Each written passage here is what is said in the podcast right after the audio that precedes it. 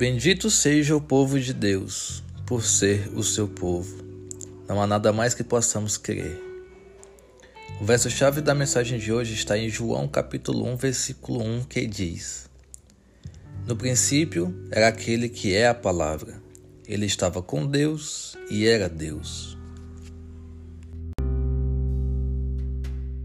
Jesus nasceu de forma humana há cerca de dois mil anos atrás, mas muito antes disso ele já era, é e sempre há de ser.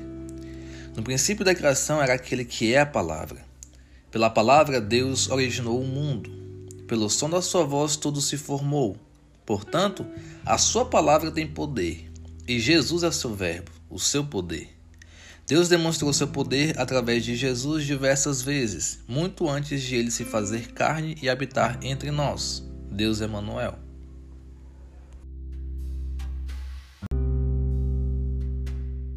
Jesus sempre existiu e é o próprio Deus. Ele não teve início, ele é eterno.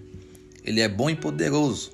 Precioso é o seu sangue, ainda mais quando o conhecemos. Ele, sendo Deus, se entregou pelo seu povo. Se você faz parte desse povo, alegre-se agora mesmo. Não importa o que você esteja precisando, não importa a luta pela qual você está passando, alegre-se no Senhor. Jesus morreu pelo seu povo.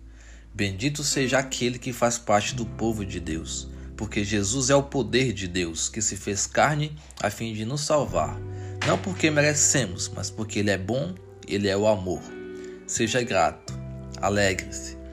Se o Senhor é o seu Deus, aquilo que você não tem, você não precisa desejar. Ele é o seu tudo. Ele é o seu Deus. Oração.